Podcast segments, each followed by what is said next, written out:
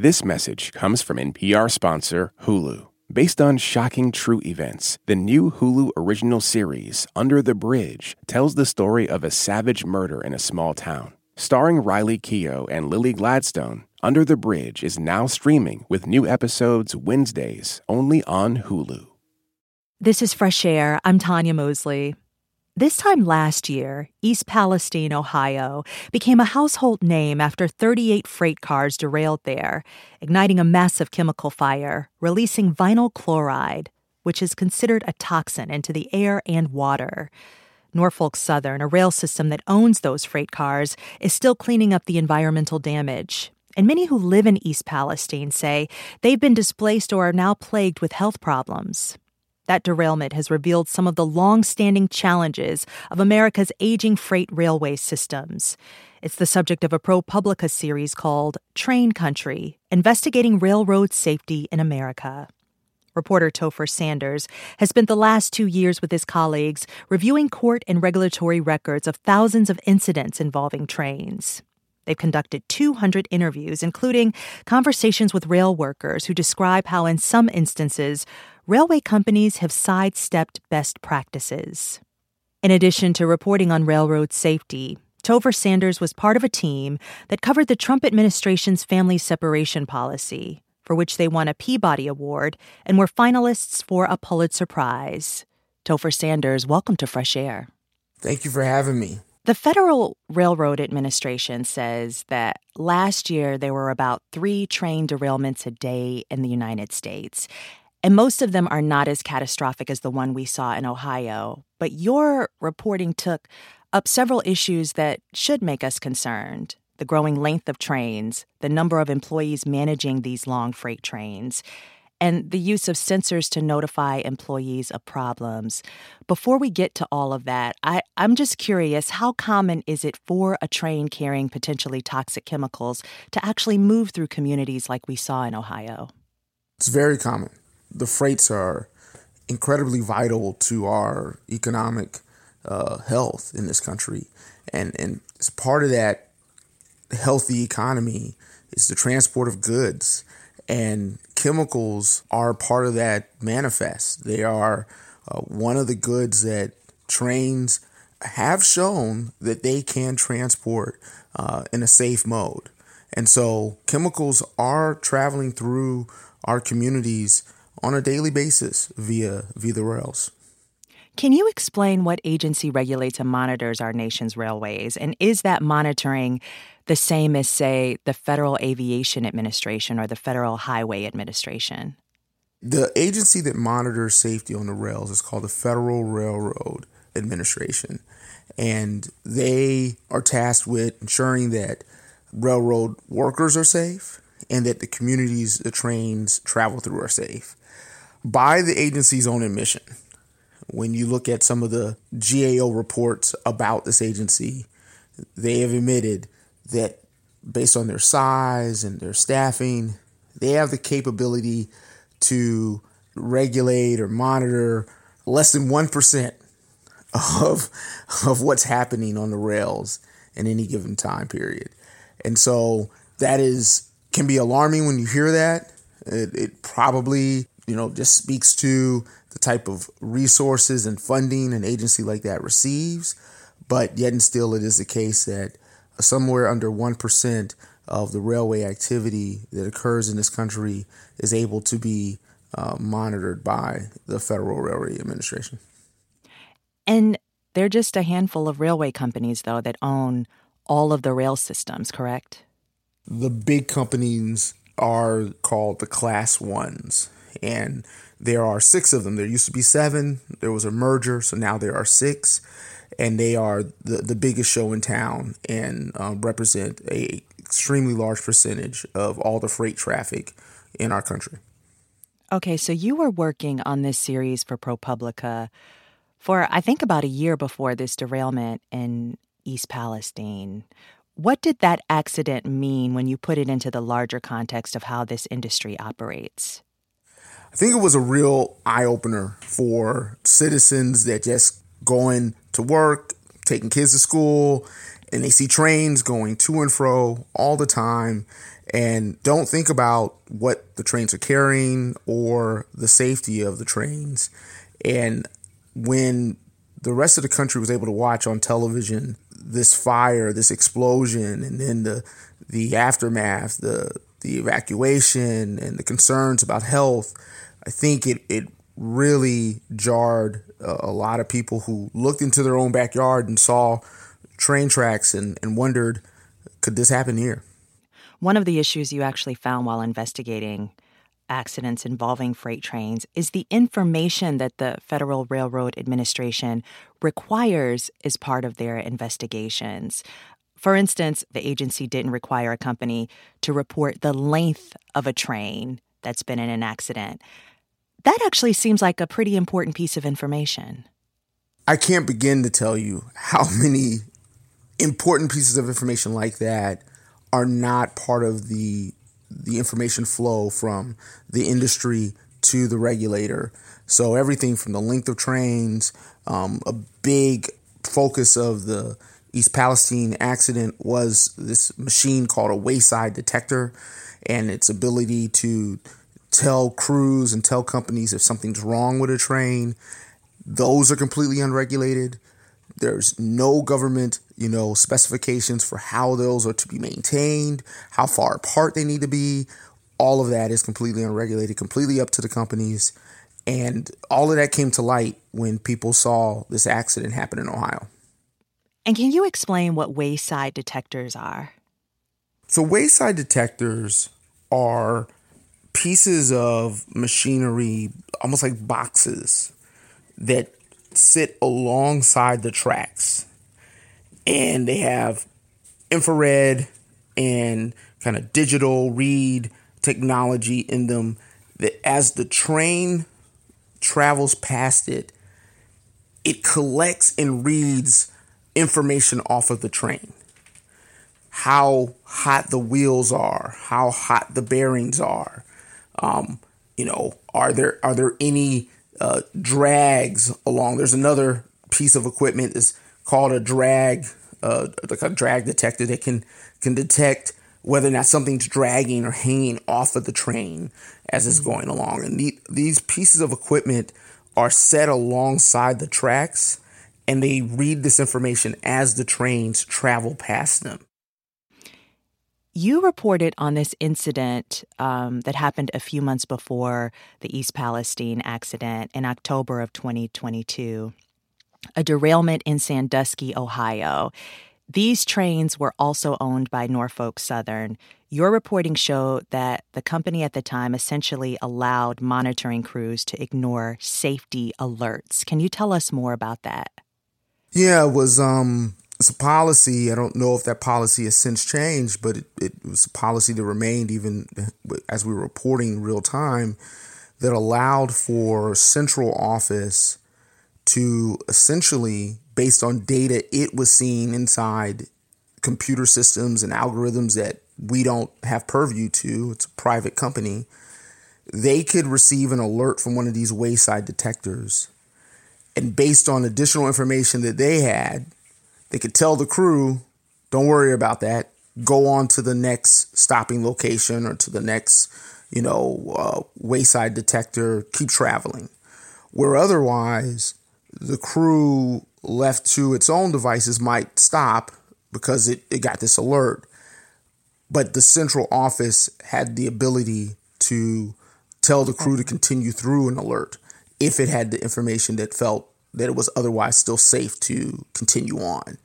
And we were told that was in contrast to how some of the other co- large companies behaved when it came to those alerts coming from the wayside detectors. So we reported about that. And uh, there was an incident where uh, the train was carrying, I believe it was paraffin wax, and it had an alert. It stopped the crew got out. They looked at the physical nature of the train. They had some concerns. They wanted to stop. I think they wanted to set aside a car, one of the cars that they thought was a problem. And the company overrode the crew and said, no, continue on.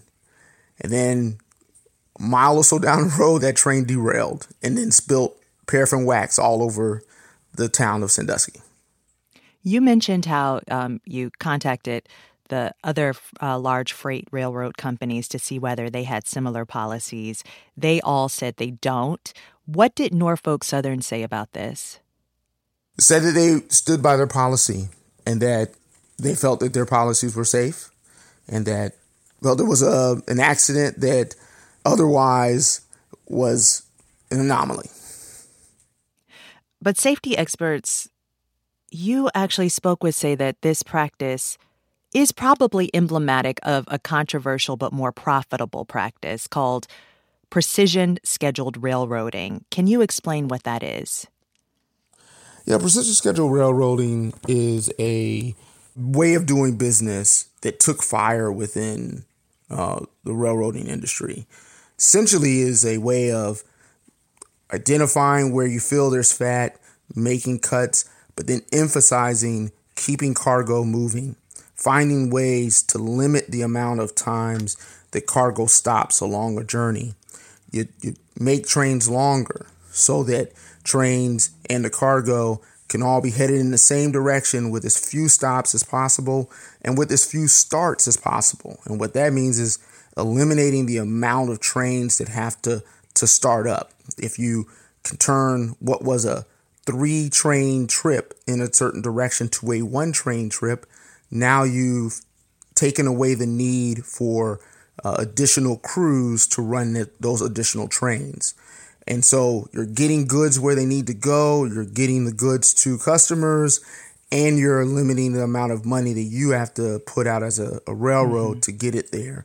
And so all the railroads adopted some version of this. And they started seeing the profits come in heavy.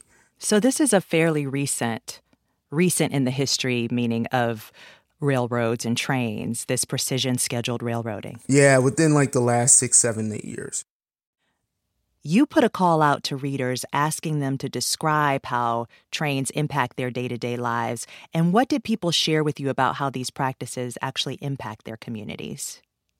Well, the biggest impact to you know, communities as it comes to PSRs is often called, I think would be blocked crossings. Um, when you're just a, a, grandma trying to get your, your grandchildren to their their daycare or you're trying to get to the pharmacy, um, where you're most likely to see uh, precision scheduled railroading in your face is if you're you're sitting there and watching a train go by that is longer than it used to be and maybe going at a crawl and you're wondering when are you going to be able to continue on with your day. And so blocked railroad crossings is probably the the place where um, you know, everyday folks encounter the idea of precision scheduled railroading. You reported on a situation in hammond indiana. The pictures are astounding. Kids are literally having to go under or stepping through trains that sit idle for hours to get to school. Can you tell us more about that situation you found as part of your reporting that really speaks to what you're saying here? Yeah. So, railroad communities have had to deal with trains being in the way for, you know, forever. Um, it's not it's not a new dynamic that they would encounter a train that's in the way. But what did become new was how big the trains were and how long they had to wait. And so we saw communities that had to deal with this issue with trains trying to get to hospitals. Um, we learned about stories where people, um, the families, blame the trains for their loved one dying because the ambulance couldn't get to them, or the you know fire rescue couldn't get to them. in one instance, uh, a gentleman, uh, a police officer, tr- asked the train to move, and the, the conductor, the police officer wrote in his report, the conductor rolled the window up on him and wouldn't speak to him. Wow. And so that was happening uh, throughout the country. And we were making calls and trying to, to learn more about that. And we, what we hadn't really seen were this issue with children just trying to get to, to public school. And so we learned about that from some lawmakers in Indiana. And they said, you got to come down and you got to see it. And so we did. We went to Hammond and we saw with our own eyes the first day we arrived there children, parents pulling up to a train in the way, the child would hop out of the car and the parent would say, Love you, have a good day, drive away, and the kid would hop over the train to walk to school. These trains are, as you said, blocked. So they're still, they're not moving. And so they're making a calculated choice to their children to hop over or to go under, knowing that this train could move at any time because they don't have a schedule to know that. That's correct. And what that was just, you know, parents trying to make drop off. We also watched the kids that lived closer to the school who were just walking to the school. It was like a parade of children hopping over the train. And we'd talk to them and say, Hey, is this something you do routinely? And they're like, Yeah, man, two, three times a week. This is what we do.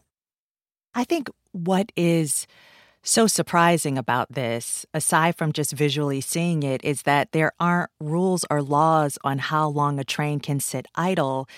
Because I'm thinking about all the things that you mentioned an ambulance that needs a clear path, or a fire truck that needs to move through to put out a fire.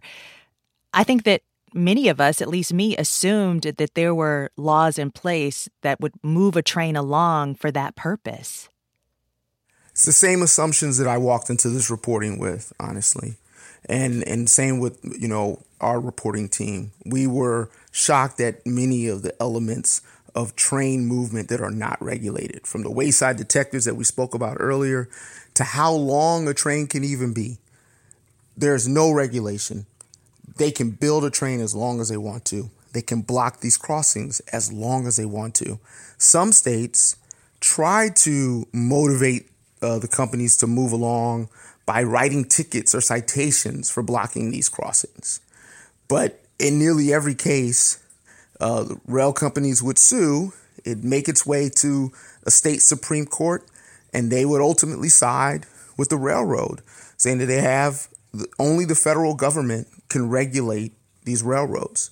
You, state of Indiana, you, state of Michigan, you, state of Pennsylvania, you cannot tell the railroads to move. All you can do is sit there and wait.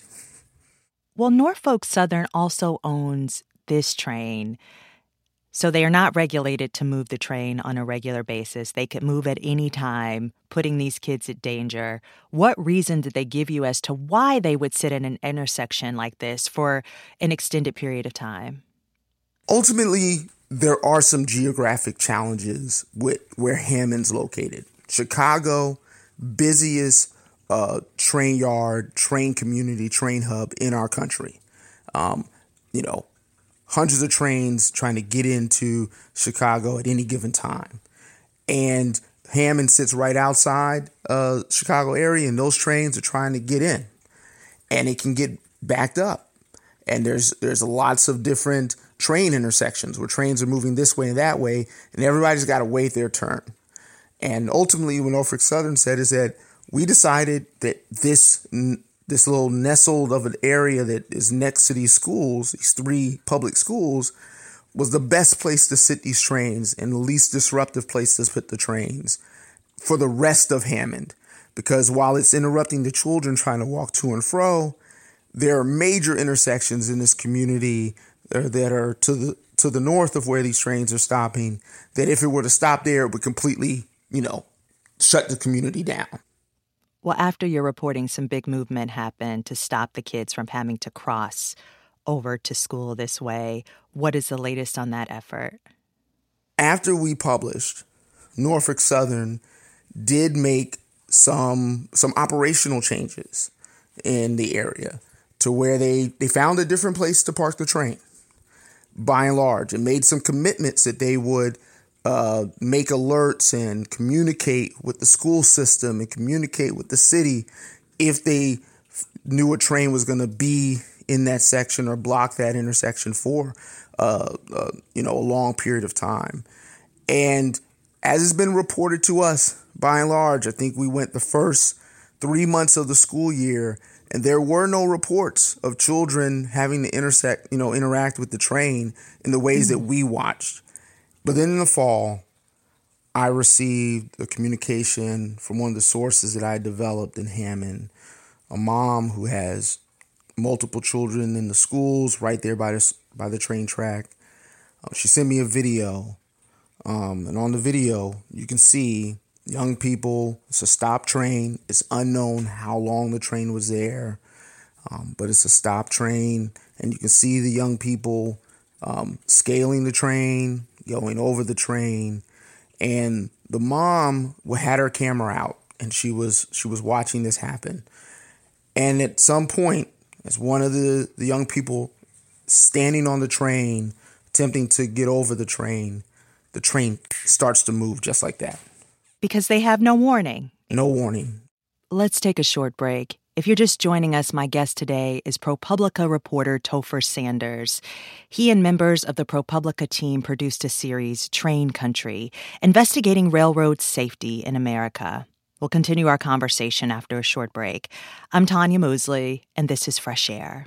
This message comes from NPR sponsor Hulu. Dive into the chilling new Hulu original series, Under the Bridge, the riveting adaptation of the acclaimed true crime book. Based on shocking true events, Under the Bridge tells the haunting story of a murder that lays bare a small community's darkest secrets. Go deep into the hidden world of the town's tormented teenagers as detectives race to solve the sinister crime. Starring Riley Keough and Lily Gladstone, Under the Bridge is now streaming with new episodes Wednesdays only on Hulu.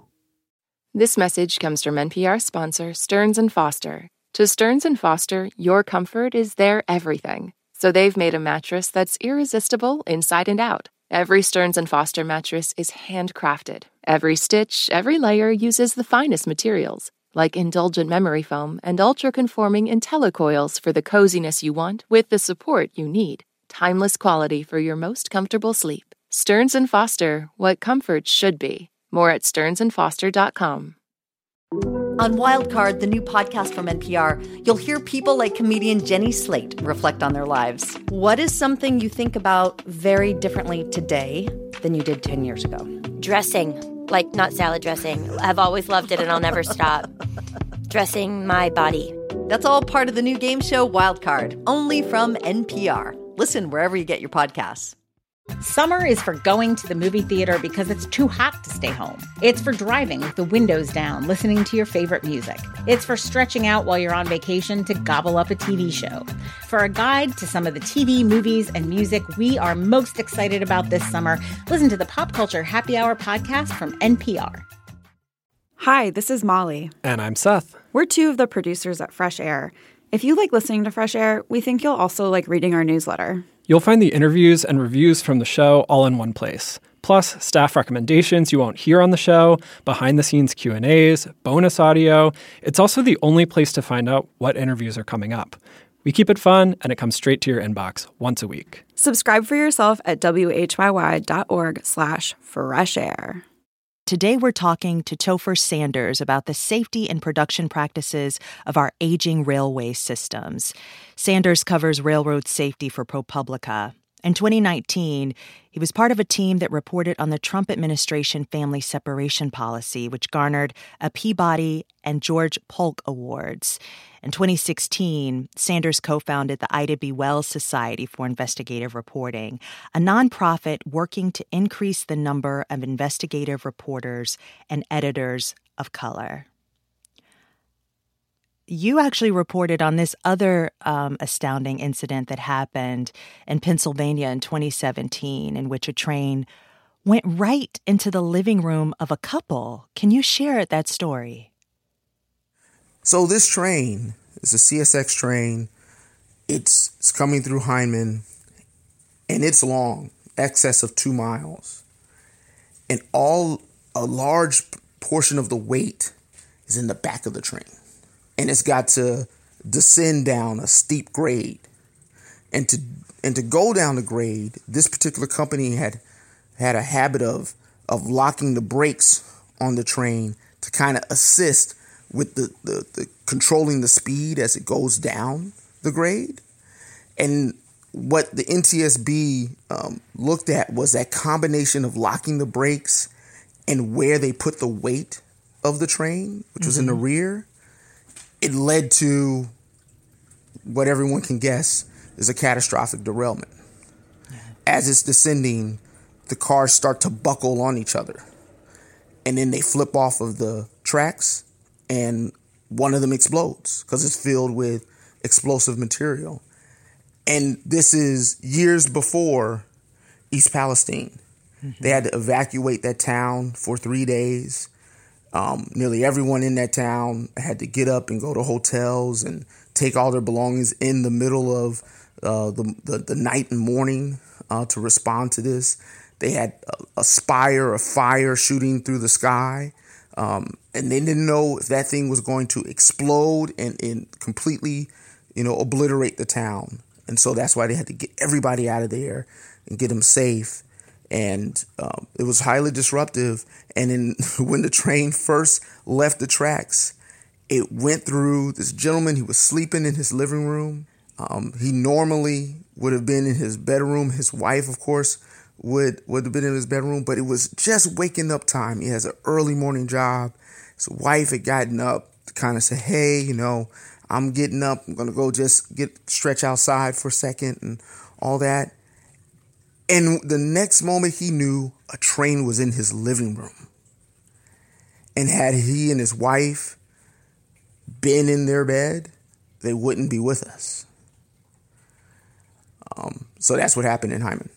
Yeah, after that incident, the U.S. House Transportation and Infrastructure Committee actually took note of that derailment and asked the Government Accountability Office to study the safety and impacts of these long trains.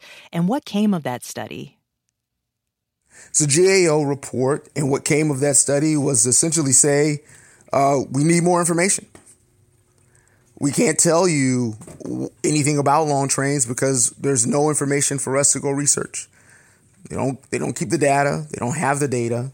So um, we've talked to some uh, folks in the industry, and we've learned. And this is GAO's report. We've learned that there are these concerns about train makeup, and there are concerns potentially about train length, but we can't tell you more than that there are some concerns because the data is not there for us to get deeper. And so it was one of the first uh, reports that kind of highlighted the gap in data and that there needed to be more data so that everyone can learn um, what the safety is or isn't of a long train. It feels like this push for regulation of long trains has really almost exclusively happened on the state level. Why is that? Why there are all of these studies that seem to happen, or it's taken up on the federal level, but there are no federal pushes to maybe push for nationalization of standards and regulations? That's a great question. I uh, for to answer it, I offer up what happened after East Palestine.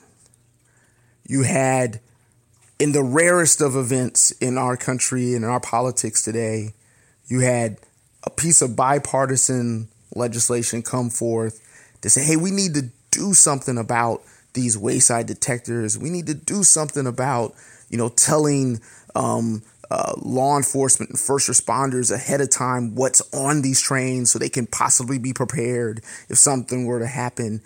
And it was a it was a solid bill of legislation that went to committee. It came out of a committee in the Senate. Doesn't happen a whole lot nowadays, right? Mm-hmm. And it came out of committee, and we haven't heard about it since. It stalled. It's still sitting there. No one's taking it up. It isn't moving. And that's after everyone sat for a month and watched this town have to deal with the aftermath of this explosion and toxic release. Based on your reporting, after why is that happening? I mean, one of the things that you found is that the railroad, like this whole industry, has a pretty powerful lobby. They're very powerful. Um, they also uh, one of the most historic industries in our country, and that history means means a great deal to our country to to the economic strength of our country, and they have a huge voice in DC. So when the industry speaks and says this is not good for us, we don't want this, there's enough lawmakers in DC that listen to them versus a community like Hyndman or a community like East Palestine. Our guest today is Topher Sanders, who covers railway safety for the nonprofit news organization ProPublica. We'll continue our conversation after a short break. This is Fresh Air. There are a lot of issues on voters' minds right now. Six big ones could help decide the election guns, reproductive rights, immigration, the economy, healthcare, and the wars overseas. On the Consider This podcast from NPR, we will unpack the debates on these issues and what's at stake. You can listen to NPR's Consider This wherever you get your podcasts. Listen to Embedded for moments that stay with you. I could smell the smoke, I could smell the dust. Voices that resonate. Stories that change the way you think about your life. How how did we get here? The Embedded podcast is NPR's home for original documentary series. Listen wherever you get your podcasts. Jasmine Morris here from the StoryCorps podcast. Our latest season is called My Way. Stories of people who found a rhythm all their own and marched to it throughout their lives. Consequences and other people's opinions be damned. You won't believe the courage and audacity in these stories. Hear them on the StoryCorps podcast from NPR. Topher, I want to get into staffing and the managing of these trains. Something happened in 2015 um, where these railway companies started laying off people. What was the cause of those massive layoffs? I think it's the same in any industry. It's the effort to maximize profits and and make sure that shareholders are are are happy with what's happening um, with your company. And so uh, you saw layoffs. You also saw it it it it was a quick turn from 15 getting close to 16 17 where you start to see people really turn the dial up on precision scheduled railroading which we spoke about earlier and there was also a conversation about how many people should man these trains. And you have the labor unions strongly opposed to additional cuts to reduce the amount of people that man the trains. At present, two people on the trains an engineer and a conductor. Engineer drives the train, conductor helps to make sure the train uh, continues to operate in good order and and will go out on the outside of the train and make sure everything is working properly. And those are the two folks on the train. And there was even a CEO who was who mentioned that if if the government would be open to it, we'd want one person to man the trains. Well, like you did with people who live near train tracks or who interact with them, you put a call out to workers and asked them to help you report on worker safety. And your team examined 15 years worth of federal lawsuits against rail companies and interviewed hundreds of workers. And one thing you heard often was how those who speak up about safety concerns are often penalized. Yes, um, we we heard it nearly every every call that we were on um, with folks. We heard that uh, that if you were willing to speak up about something related to safety on the yard, that you were uh, taking your career into your hands potentially, and that you could face retaliation. You could face uh, management or your manager turning on you in a way that made life difficult for you um, as you tried to work. And we did also hear from people that say, "Hey, I can raise safety concerns in the rail yard that I'm at, and I don't, I don't get that treatment." But that wasn't what we heard most often.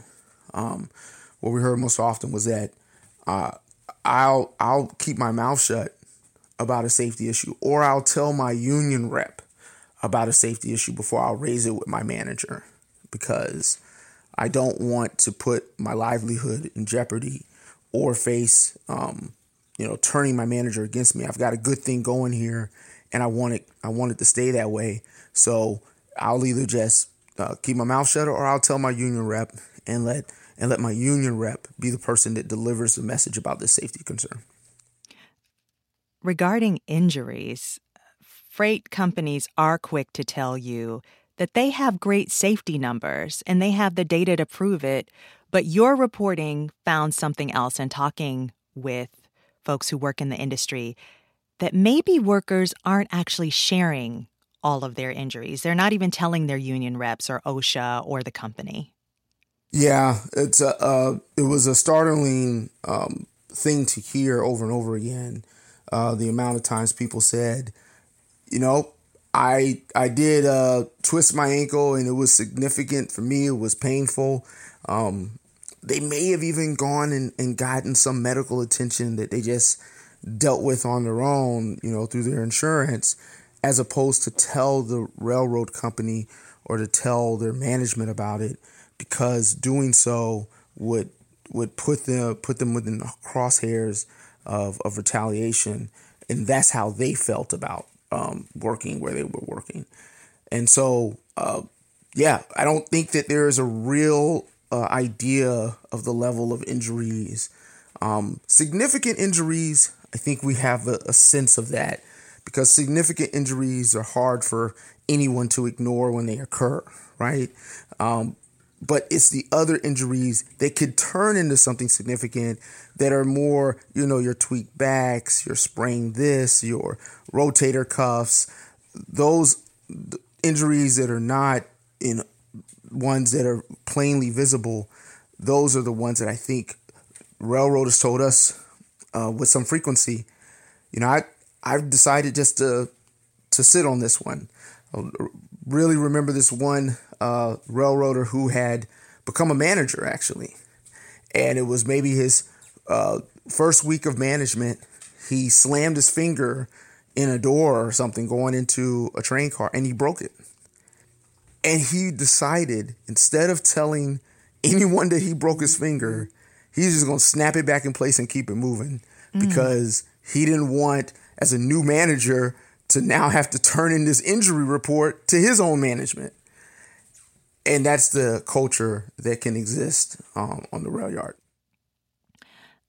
I want to talk just a little bit more about um, industry regulation. What kinds of things do we not know that you think we should know about these trains that are going through our towns um, carrying these hazardous materials? No one knows what's on a given train. Law enforcement and firefighters in your community, they don't know anything about what's on those trains as they're traveling through. And that was one of the, the pieces of the legislation, the Railway Safety Act, that that universally was was kind of applauded and people were were eager to see happen because if a train does flip off the tracks and there's an unfortunate accident, the key thing to being able to, you know, make the community safe and get everybody where they need to be to be safe is knowing what you're dealing with. Right. What is this material? Because in East Palestine, they did not know at all what was on that train. Right. And it's the same thing in Hyndman, that it was once they, you know, they knew they had something explosive on their hands because they saw the fire, but knowing exactly what it is helps everyone make real time decisions that's in the best interest of safety. And so, you know, I, however that bill was going to de- design the sharing of that manifest, and the sharing of that information with, with law enforcement, first responders, I think everyone agreed that that was in a step in, in, in the right direction. What are you focused on next in your reporting involving this issue? And maybe what are some things that you feel like the public should know about this issue that that you're still working to dig up? Hmm. hmm. Well, when it comes to what's out there that people should know about. One, one I just give you this note about one of the most surprising things that uh, the team learned about as we were doing this, as far as a, a gap in regulation, is that you know a hallmark of the Hollywood movie is a runaway train. Yes. We've seen it, you know, a million times. It's something that is in in in it's in the imagination of the American people. And in this country, today, there is no requirement for a company to tell the government if they lose a train. If the train runs away, they don't have to tell anybody. What do you mean? They don't have to report if it's not something that's catastrophic that we know about. They don't have to report it. Exactly. So if it doesn't make the news or no one's injured, then they can just go about their business. Absolutely. And we found one of these trains in Mississippi. They lost one of these trains. It went through two crossings. It only it only went 3 miles, not very far at all, but it went through two public crossings. It was a 90 it wasn't this is not a small, you know, collection of cars. It was 90 cars long. 47 of them filled with explosive material, coasting down the track unattended. And nobody has to tell anyone because it doesn't explode and it doesn't fall off the tracks. How and why could something like that happen? Uh, there are a whole host of re- ways that could happen. A uh, crew could just not tie a train down, meaning like put on all the appropriate brakes that are needed. And if you don't do that, then train can start moving. Um, there have been some instances where there's been some power on it, and that has pushed the train. There was a, a, a train that reached like 118 miles an hour in California last year. It did derail. It did like end in a you know a puff of smoke. It wasn't carrying anything that was going to that you know was going to explode. So that was you know uh, the blessing in that incident. But it still was going 118 miles an hour uh, down the tracks. Um, but it could be a number of factors that are behind why a train starts to move with without a crew. And the, again, then again, if it doesn't collide with something, doesn't fall off the tracks, today our regulatory space is written such that it doesn't have to be reported to anybody. Topher Sanders, thank you so much for your reporting. Thank you so much for having me. This has been a great conversation. Topher Sanders covers railroad safety for ProPublica. His series is called Train Country Investigating Railroad Safety in America. Coming up, rock critic Ken Tucker reviews new songs by former Alabama Shakes lead singer Brittany Howard, folk singer Jim Kweskin, and country music singer Colby T. Helms. This is Fresh Air. This message comes from NPR sponsor Osea. Treat mom to healthy, glowing skin with Osea's limited edition skincare sets. Their Golden Glow body set includes three bestsellers for smooth, glowing skin, while the Glow and Go facial set provides spa level results at home. Both sets come in giftable boxes with savings up to $48 and free shipping for a limited time. For 10% off your first order site wide, go to OSEAMalibu.com and use code MOM. Hey, I hear you have a birthday coming up. Yeah, you. If you're listening to this, that means you have a birthday coming up eventually. And here at Life Kit, we want it to be a special one. Magic can happen, and good luck can happen, and serendipity can happen if we're open to it. How to have a good birthday, even if you're not a birthday person. That's on the Life Kit podcast from NPR. When the economic news gets to be a bit much, listen to The Indicator from Planet Money. We're here for you, like your friends, trying to figure out all the most confusing parts. One story, one idea, every day, all in 10 minutes or less. The Indicator from Planet Money, your friendly economic sidekick. From NPR.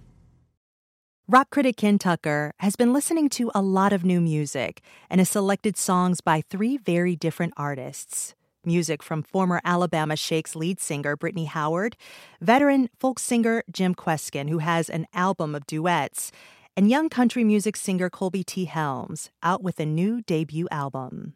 Ken says what they each have in common is a crackling creative energy that transcends age or genre.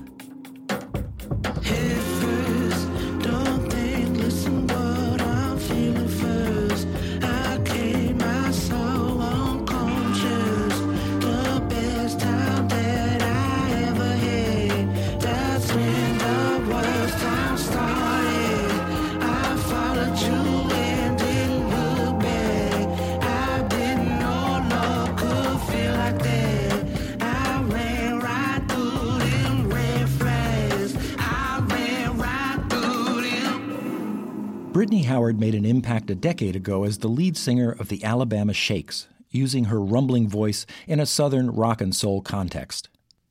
Then her solo career took off in 2019 with the Grammy winning album Jamie. Now she's back with a new solo effort called What Now? What she's up to now is a collection filled with thick slabs of reverberation and clustered instrumentation. Her voice is one among many competing sounds. One of the album's most successful experiments is the stirring funk of Another Day.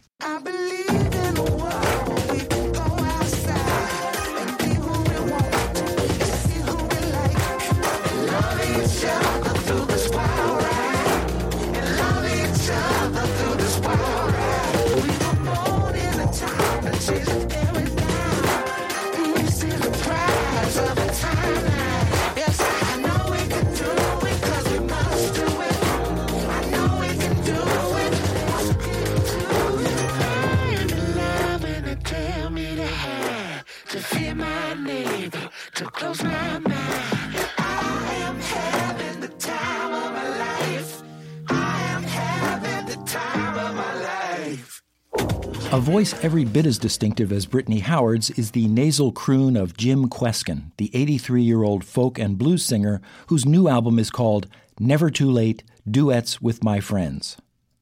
Among his duet pals is Maria Muldaur, once a member of the Jim Kweskin Jug Band in the 1960s.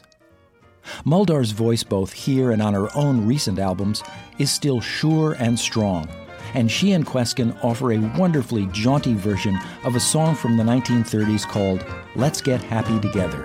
Well, you're high, so am I. Let's be happy together. You're blue, too. Let's forget about stormy weather.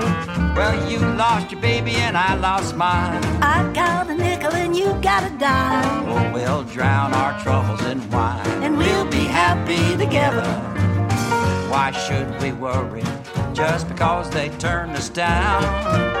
Come on, baby, let's show 'em. What'll we show 'em? We're gonna show 'em that we're no clown. Now you can dance and I can sing. I got the finger and you got the ring. The fix this thing. And we'll be happy together. At the opposite end of the age scale is Colby T. Helms, a 21 year old singer guitarist whose debut album is called Tales of Misfortune. Helms emphasizes his roots in rural Virginia, singing in a hoarse croak, surrounded by fiddles and mandolins that fill in the sort of country music that's at least two generations older than Helms. Here he is getting his heart broken by a girl named Leanne. I tried going through the window last night, but the door was locked when I tried to get in. Lying on my back, I felt like a kid again. When I looked in those big brown eyes, I knew what you were gonna say. Should've stayed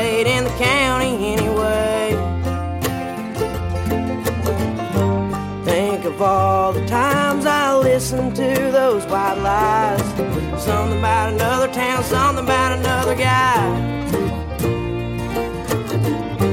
Maybe I don't understand. I've always been a loser, but now I finally got my own band. It's not good enough for Leanne. What I like most about Leanne is that when he gets to the line, I've always been a loser, but now I finally got my own band, that's the moment in any other song when things would turn, when the girl finally falls for him. But nope, he proceeds to sing, that's not good enough for Leanne. And you know what I say? Good for Leanne. She's holding out for a guy who satisfies her own desires, and in the meantime, Colby T. Helms gets a very nice song out of having his heart broken. Smart kids, both of them. Ken Tucker reviewed new music from Brittany Howard, Jim Kweskin, and Colby T. Helms. To keep up with what's on the show and get highlights of our interviews, follow us on Instagram at NPR Fresh Air. If you'd like to catch up on interviews you missed, like our conversation with Michele Norris on how Americans really talk and think about race, or Mark Daly, who talks about the joy and pain of being a foster parent, check out our podcast. You'll find lots of Fresh Air interviews. Fresh Air's executive producer is Danny Miller. Our technical director and engineer is Audrey Bentham. Our interviews and reviews are produced and edited by Amy Salit, Phyllis Myers, Roberta Shorrock, Anne Marie Baldonado, Sam Briger, Lauren Krenzel, Heidi Saman, Teresa Madden, Seth Kelley, and Susan Nyakundi. Our digital media producer is Molly Seavy-Nesper. Thea Chaloner directed today's show. For Terry Gross, I'm Tanya Mosley. I'm Jesse Thorne. Why did Cole Escola write a bonkers, extremely fictionalized play about Mary Todd Lincoln? Well, you know, it was 2020 and we were all so isolated. I, I just started doing research. On, but the truth is, uh, no, I just thought of it. We'll talk about that and more on Bullseye from MaximumFun.org and NPR. Ah, the satisfying sounds of more sales in your business. And from the sound of it, your business is growing. But you shouldn't have to pay more to scale your business. With stamps.com, you can import orders from wherever you sell online, find the lowest rates with the fastest delivery times, and instantly deliver tracking updates to your customers and stock up on supplies. Get started at stamps.com today with code PROGRAM for a four week trial, free postage, and a digital scale. Do you ever wish you could get your stories in three hours rather than three minutes? Or maybe you're sick of doom scrolling, getting your news in bits and pieces. That is where Embedded comes in. We bring you documentary series that will change the way you think about things. Find us wherever you get your podcasts.